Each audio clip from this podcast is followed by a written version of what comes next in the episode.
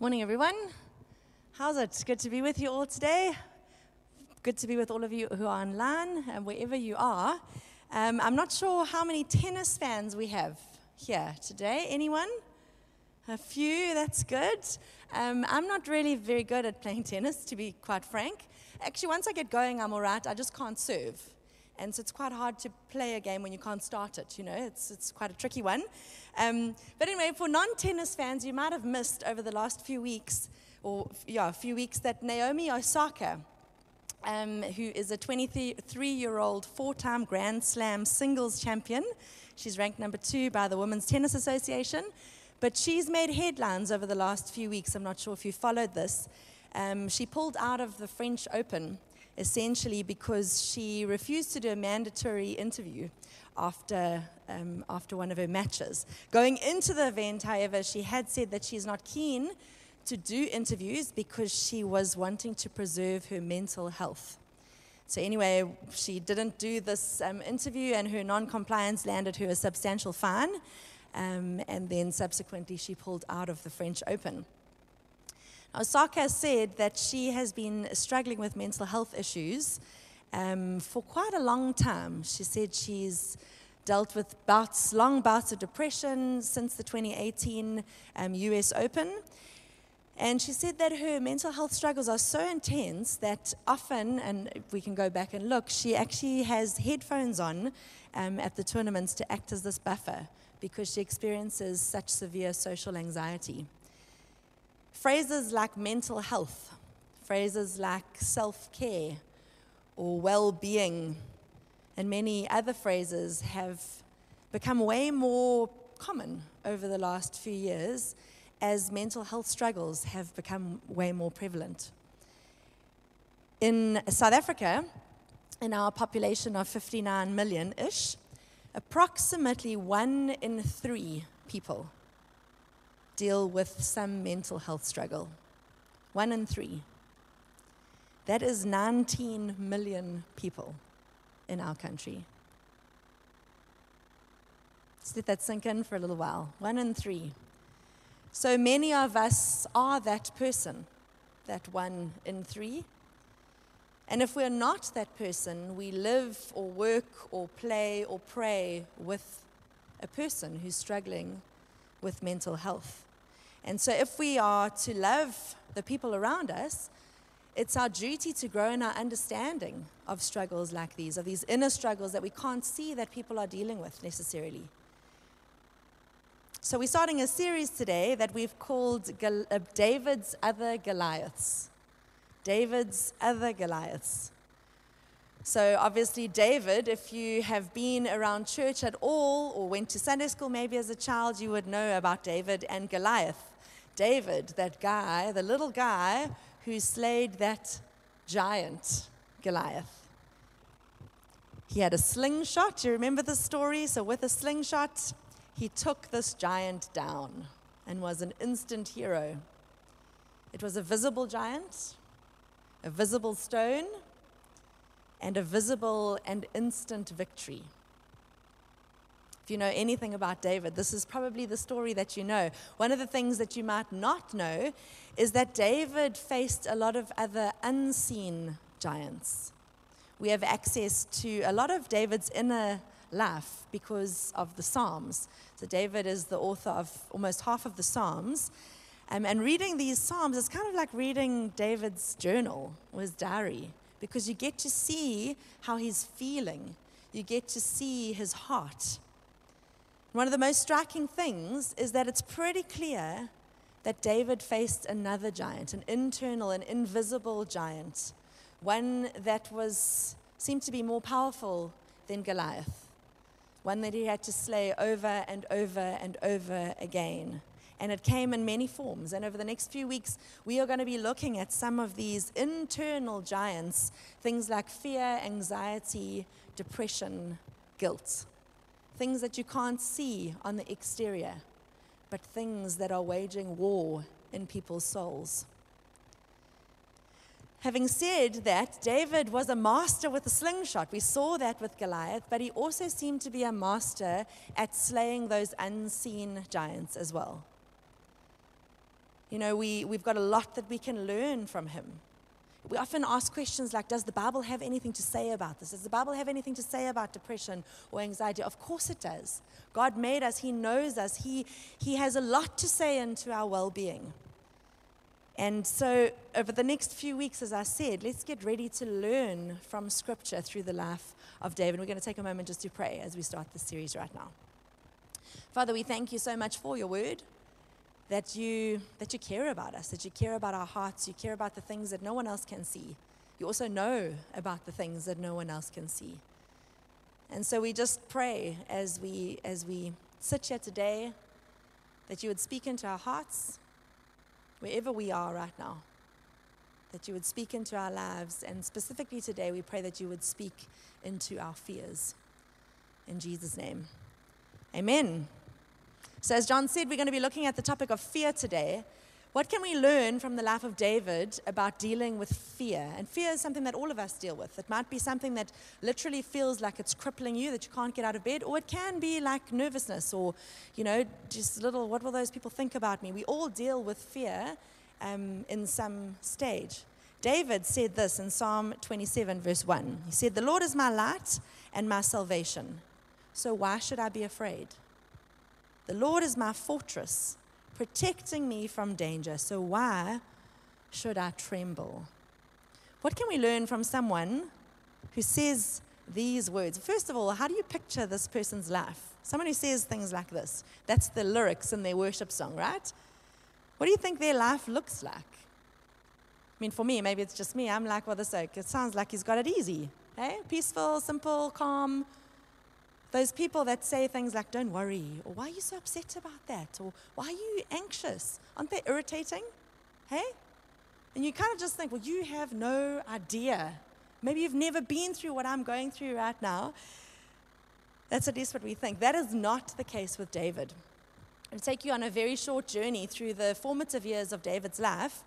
Um, and let's let's look and see did this guy have it easy? He's the guy that was able to say, The Lord is my light and my salvation, so why should I be afraid? Is there something that we can learn from him? So let's remember, as a, as a young boy, David was a shepherd, right? Um, and often we, I think at least, that uh, it's, you know, green grass, sheep, what's, what's to worry about there? But it was a pretty hardcore job back in the day. David describes this job in 1 Samuel 17, verse 34. He says casually, uh, when a lion or bear comes to steal a lamb from the flock, I go after it. Sorry, what? when a lion or bear comes, I'll go after it. That is not an easy job. I would be running very fast in the opposite direction. Being a shepherd was tough. Out there in the, the elements with these animals. For me, I think personally, the dark would get me. Nighttime, you can have those nights with the full moon when it's actual right, and then there's nights that are just, can you imagine, pitch black. That snap of a twig. You don't know where this lion or bear are coming from that, you know, to take the lamb that you have to protect. It's like one of those survival shows without the camera crew, you know? I imagine huge amounts of fear in this early phase of David's life and, and lots of moments like that. In his family structure, David was the youngest. It seems from scripture that he was quite overlooked um, and then, when David was about 15 or 16 years, there was this moment where the prophet Samuel came to anoint him as the king that God had chosen. So, out of all these brothers, the Lord chooses David, the youngest. Wonder what his brothers thought about that. Wonder that moment, insecurity, how, how those brothers would have reacted, how those brothers would have treated David in that moment or after that moment. Imagine how David must have felt. This prophet comes to your home and anoints you as God's chosen king of Israel. If ever there was an intimidating task, that would be one, let alone for a 15 or 16 year old guy. But even more intimidating, God anoints David as his chosen king when there was another king already in power. So King Saul was the king, but the Lord had rejected King Saul because Um, he had been disobedient and had worried more about what people had thought. And so God had rejected King Saul and had anointed David, but King Saul was still in power. Imagine that moment. Imagine how David must have felt. And soon after that, David was recommended to go and work at the palace as King Saul's musician. So there he is, working for King Saul, God's chosen, working for God's rejected. If ever there was a hostile working environment, I would say that was probably it. Samuel, the prophet, was so scared to go and anoint David in the first place. He said this How can I do that? If Saul hears about it, he will kill me. He will kill the prophet. What will he do to God's chosen? And here they are working together. And it, it looks like it's a really short time in, in David's life because all of this is all in like one chapter of 1 Samuel. But he worked for King Saul for approximately six or seven years. That was David's reality. Crazy. And then, at the age of about 23, there was this Goliath moment. You know, the, the one where David becomes this instant hero. And although his actions were incredibly courageous, remember there was a whole army that was too petrified to even take action, his actions were courageous. But imagine that moment. I, I, I, don't believe for a second that David did not experience fear in that moment. Can you imagine his heart beating? Can you imagine the adrenaline? I mean, he acted, but I imagine he was still afraid. The people loved David, especially after this Goliath moment, which led to Saul not loving David very much at all. David moved into the palace, he married one of Saul's daughters, and essentially the rest of 1 Samuel is the story of how David ran for his life. King Saul got more and more jealous of David. He got more and more afraid of David. And so he decided he needed to kill him. And so he tried again and again and again and again to kill David. And he was on the run for about seven years until he finally heard that Saul was dead. And then soon after that, David's official reign over Israel began. This is a very little synopsis of the first 30 years of David's life. And you can see they weren't easy, they weren't free from fear. Fear was definitely one of David's companions. And actually, if you look throughout his life, past the part that we're not going to look at today, still very far from being carefree or fear free. And yet, David was still this person who could say, The Lord is my light and my salvation. So why should I be afraid? The Lord is my fortress, protecting me from danger. So why should I tremble? And that psalm actually goes on to say, When evil people come to devour me, when my enemies and foes attack me, they will stumble and fall. Though a mighty army surrounds me, my heart will not be afraid. Even if I am attacked, I will remain confident. So, what can we learn from him? This guy that slayed a visible giant, but also seemed to slay these internal giants and have control, mastery over them. I want to say that David knew that God was bigger than his fear. David knew that God was bigger than his fear. I've never seen a relationship that's more honest than what we see with David as he speaks to God in the Psalms. He is brutally honest. Sometimes, like when you, I don't know if you've ever tried to read the Psalms out loud, sometimes I get to parts where I'm praying these Psalms out loud and I'm like, am I allowed to say that to God? You know? And obviously I am. David knew he didn't have to protect God from his emotions. That's something that church has kind of weirdly trained us in, which is not right. We've been conditioned in this way that we need to protect God from our emotions. God is big. David knew that. Whatever I bring to God, I know Him. He knows me. I know His goodness. I know His greatness. He knew God. And he knew that God was bigger than his fears. Many of you would have seen an audition recently on America's Got Talent um, that introduces us to a lady called Jane, but she calls herself Nightbirde. Um, and her story is that she's battling cancer um, and she's been given 2% chance of surviving. But in her words, she says 2% is not 0%. 2% is something. And I wish new, people knew how amazing it is. What An amazing outlook on life. But she, from what I've read and what I've looked into her life, is somebody who also knows God. She writes this uh, blog post called God is on the Bathroom Floor. I want to read you something from it. She says, I've had cancer three times now, and I have barely passed 30. There are times when I wonder what I must have done to deserve such a story. I fear sometimes when I die and meet God that He will say I disappointed Him, or offended Him, or failed Him, Maybe he'll say, I just never learned the lesson or that I wasn't grateful enough. But one thing I know for sure is this He can never say that He didn't know me. I am God's downstairs neighbor, banging on the ceiling with a broomstick. I show up at His door every day, sometimes with songs, sometimes with curses, sometimes apologies, gifts, questions, demands. Sometimes I use my key under the mat to let myself in. Other times I sulk outside until he opens the door to me himself. I've called him a cheat and a liar, and I meant it. I've told him I wanted to die, and I meant it. Tears have become the only prayer I know. Prayers roll over my nostrils and drip down my forearms. They fall to the ground as I reach for him. These are the prayers I repeat night and day sunrise, sunset. Call me bitter if you want to, that's fair. Count me among the angry, the cynical, the offended, the hardened but count me also among the friends of God. For I have seen him in rare form. I have felt his exhale, laid in his shadow, squinted to read the message he wrote for me in the grout.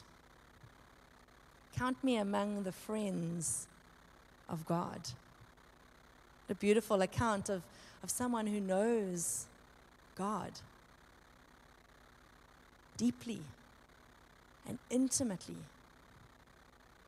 And the Psalms are written by one who knew God. David was called a man after God's own heart. He knew God. All those long nights alone watching the sheep, he actually was never alone. He communicated with God about all things. David faithfully pursued God when no one else was watching.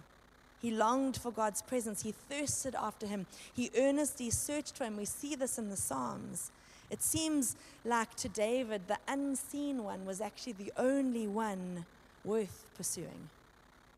He learned that when everyone else failed him, God protected him. He knew him.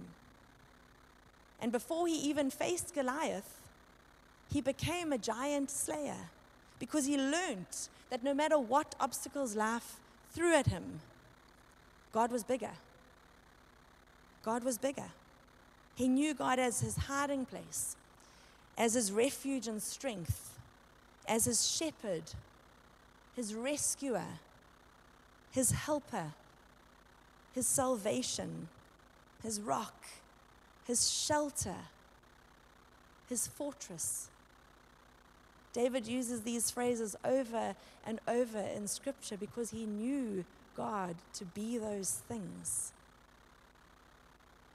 In so many instances, the only one that he could run to for protection was God. And that's what he did. He didn't try to hide from God, he ran to him. And he knew that God was bigger than his fears. Do you know God to be bigger than your fears? Do you know God? I believe that this is the starting point of overcoming fear. To know the one who is bigger. Not only bigger than my fears, but actually bigger than anything I could fear. May we press into that authenticity with God. May we press into that intimacy with God. May we, like David, never hide from God. May we run to Him and desire to truly know him. So, because David knew that God was bigger than his fear, he trusted God despite his fear. He still had the fear, but he trusted despite his fear. Psalm 56, he says, Oh God, have mercy on me, for people are hounding me. My foes attack me all day long. I'm constantly hounded by those who slander me, and many are boldly attacking me.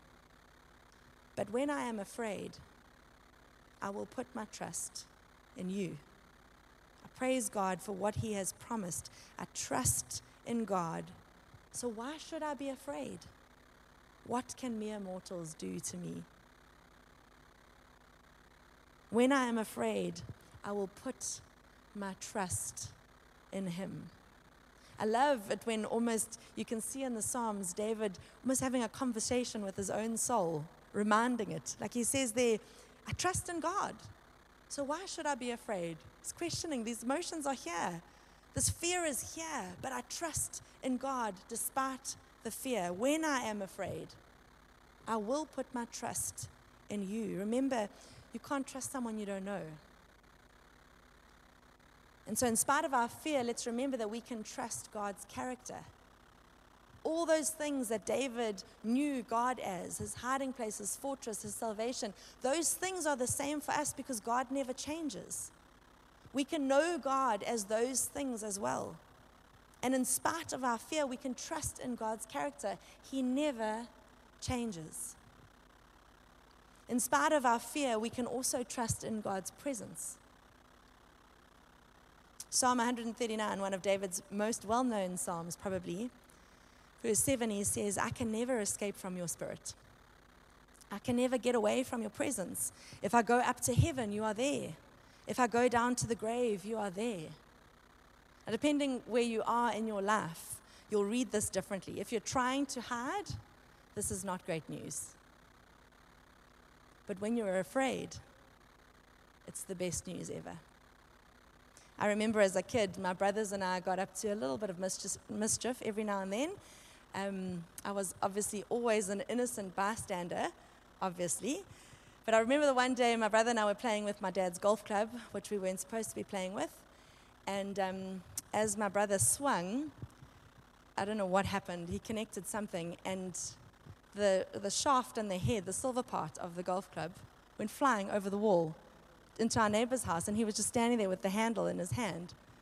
So we looked at each other, and what did we do? Obviously, we ran and hid as fast as we could. Tell you what, that day, my parents, it felt like my parents were everywhere. As we were trying desperately to hide from them, it felt like they were everywhere until we eventually came out of hiding and confessed. I also remember as a kid being on holiday um, in Cape Town as a family, um, in the late 80s, early 90s. And if you're not from South Africa or not from that era, there were a series of kidnappings of young girls at that time, and the photos of those young girls were on the milk cartons. And as a nine or 10 year old myself, I remember being really afraid of being kidnapped. And so now being in Cape Town and on these streets that were unfamiliar and walking around, I remember being really scared. You know what? My parents it seemed like they were everywhere at that time. Every time I felt a little bit nervous, I would look up, there was, my, there was my, one of my parents. Or I would walk down the street, feel, oh, there's one of my parents. It felt like they were everywhere. You see, God's omnipresence, the fact that He's everywhere, if you're trying to hide, it's not great news because He's everywhere. But when you are afraid, it is the best news ever because He is everywhere. David carries on saying, If I ride the wings of the mornings, if I dwell by the farthest oceans, even there your hand will guide me and your strength will support me. What a statement of faith. There's no place that we can go where God's strength and support is not present. Isn't it so much easier often to imagine our circumstances surrounding us, hey? Rather than God's presence surrounding us. But the truth is that God's presence surrounds us all the time. And so, in spite of our fear, we can trust God. We can trust His character, we can trust His presence. Trust allows us to experience that peace that passes understanding. It allows us to experience rest, to enjoy life, even in the midst of our fear. We can trust God for protection. We can trust God for provision. We can trust God for strength. We can trust God for wisdom. We can trust God for the future. And the list goes on and on and on. In spite of our fears, may we trust God. May we be able to say, along with David, when I am afraid, I will put my trust in you. Because David knew that God was bigger than his fear, he trusted God despite his fear. He also worshiped despite his fear. Psalm 57. So, the first half of the psalm, David is petrified. He's saying, God, there's surrounded by fierce lions and all of these people, and please send help from heaven. That's the first half of the psalm. And then he says, verse 7 My heart is confident in you, O God. My heart is confident. No wonder I can sing your praises. Wake up, my heart. Wake up, O lyre and harp. I will wake the dawn with my song. I will thank you, Lord, among all the people. I will sing your praises among the nations. For your unfailing love is as high as the heavens, your faithfulness reaches to the clouds. Be exalted, O God, above the highest heavens. May your glory shine over all the earth. Again, it sounds like he's talking to his own soul. Wake up, wake up, O soul. It's time to praise. Wake up, despite the fear. It's time to praise. My heart is confident in you, O God. No wonder I can sing your praises. David worshiped God in spite of his fear. Again, the fear was there, but he chose to worship. David put his trust into action. And in the midst of that fear, he chose to sing about the character of God that he trusted in and to step into the presence of God, even in the midst of that fear. You know what? It's not fake to sing in faith, it's not fake. I kind of view it like a, like a pep talk to my spirit. I don't, I, don't, I don't really believe this. That song that we said, it's louder than the unbelief. I'm going to sing louder than the unbelief because that will take me to a place where I can trust despite what I'm feeling. As we sing, we come into the presence of Jesus. And watch this. David says in Psalm 16, You will fill me with joy in your presence. And Nehemiah, we remember, says that the joy of the Lord is my strength. So when we step into God's presence with worship, we find fullness of joy, and joy brings us strength. Don't we find ourselves in such a different place to when we started? Full of joy, full of strength in the presence of God. In spite of our fear, we can worship God. So when we're at our lowest, when fear is crowding in on us, we can still stand, we can raise our hands, and we can sing. And we can tell that giant that it doesn't have the final say because God does, because God is bigger. May we make worship louder than our fears. And in spite of our fears, may we, along with David, be able to say, My heart is confident in you, O God. No wonder I can sing your praises. So, because David knew he was bigger than his fear, he trusted in spite of his fear, he worshiped in spite of his fear, and lastly, he acted in spite of his fear. He acted in spite of his fear. When you read 1 Samuel and you see the exploits of David, he, he looks like this courageous hero. And then you read the Psalms, and the guy that you're reading about there looks like this timid, frail, fearful guy. They're the same person. So, how can that be? I think it's because he acted despite how he was feeling. What he looked like on the outside was very different to how he felt, but he chose to act in what he knew about the greatness of God. Isn't it the same when we look at people? We often see something, and what's under the surface is very different. Courage isn't the absence of fear, remember, it's acting in spite of it. Courage isn't the absence of fear, it's acting in spite of it. And this is how God has always worked through his people. If you think about it, Abraham God told him to leave everything and to go to this place that he didn't know. And despite his fear, he went, and God birthed an entire new nation. Moses, God told him to go and confront Pharaoh, the most powerful man in the world.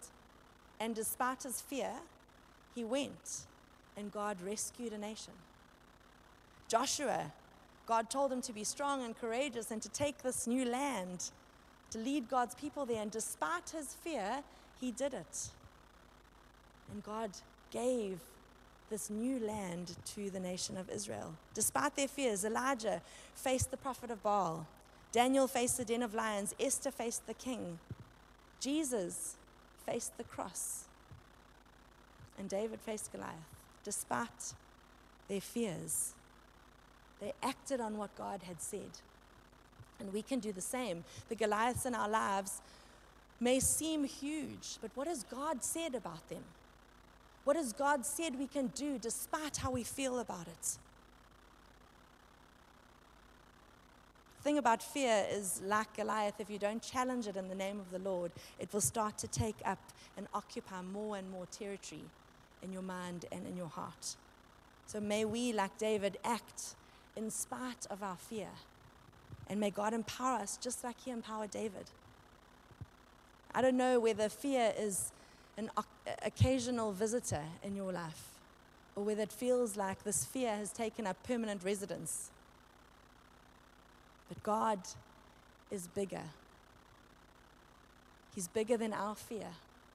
We can learn to trust and worship and act in spite of it.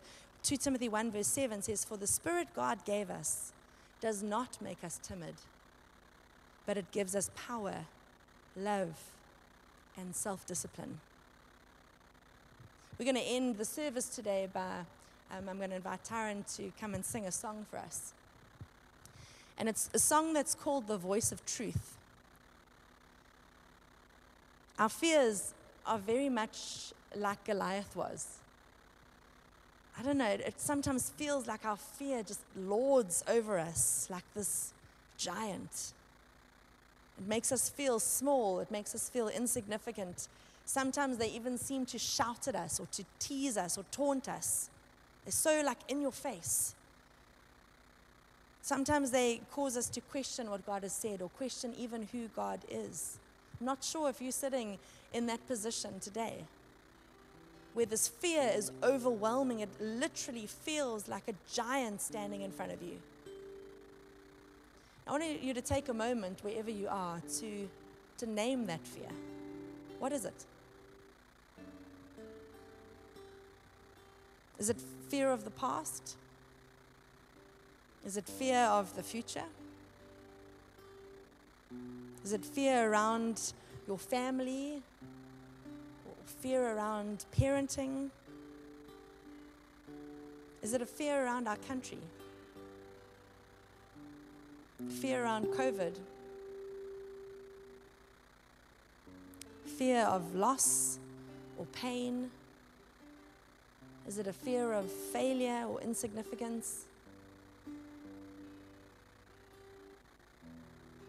What fear are you facing right now? What fear stands on the mountain across you, intimidating you, crippling you? And I want you to hear today what Jesus says to that fear. What Jesus says to your soul as he speaks straight past that fear. He says, Peace I leave with you. My peace I give you. I do not give as the world gives. Do not let your hearts be troubled, and do not be afraid.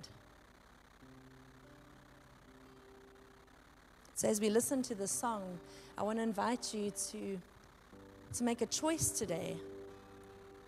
As you choose whether you're going to listen to the voice of your fears or whether you're going to listen to the voice of truth.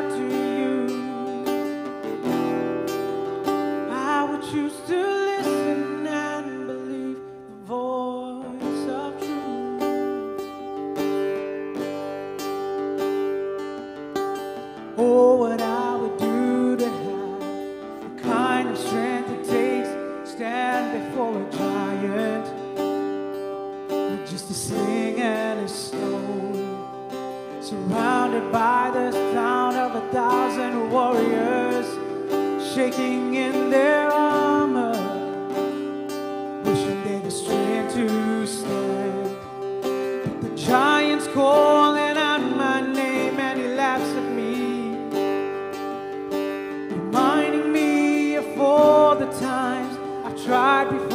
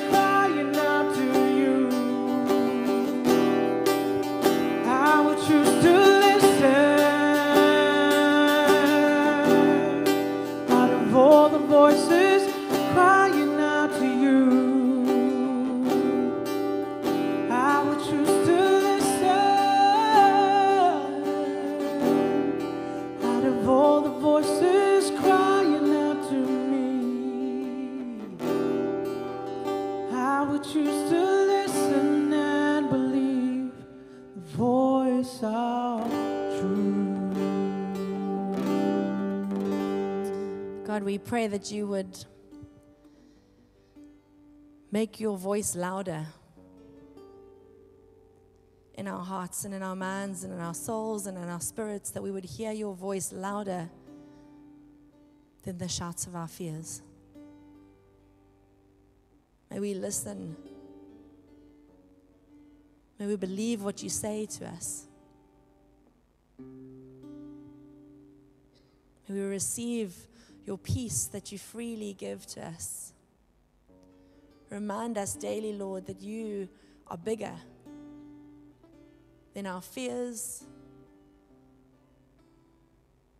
than anything that we could fear. You are bigger. God, thank you for your presence. It surrounds us. Thank you for your character, for your purity, for your hugeness, for your omnipresence, for your power. And God, help us to focus on you. And in the midst of a time where fear seems like it's running rampant all around us, God, help us to heed your words where you say, Fear not, for I am with you. We believe it to the core of our being that you are with us and that we don't have to fear. Thank you, Lord. Amen. God bless, guys. As you go this week, try to worship and trust and act in spite of your fears. God bless. Peace be with you.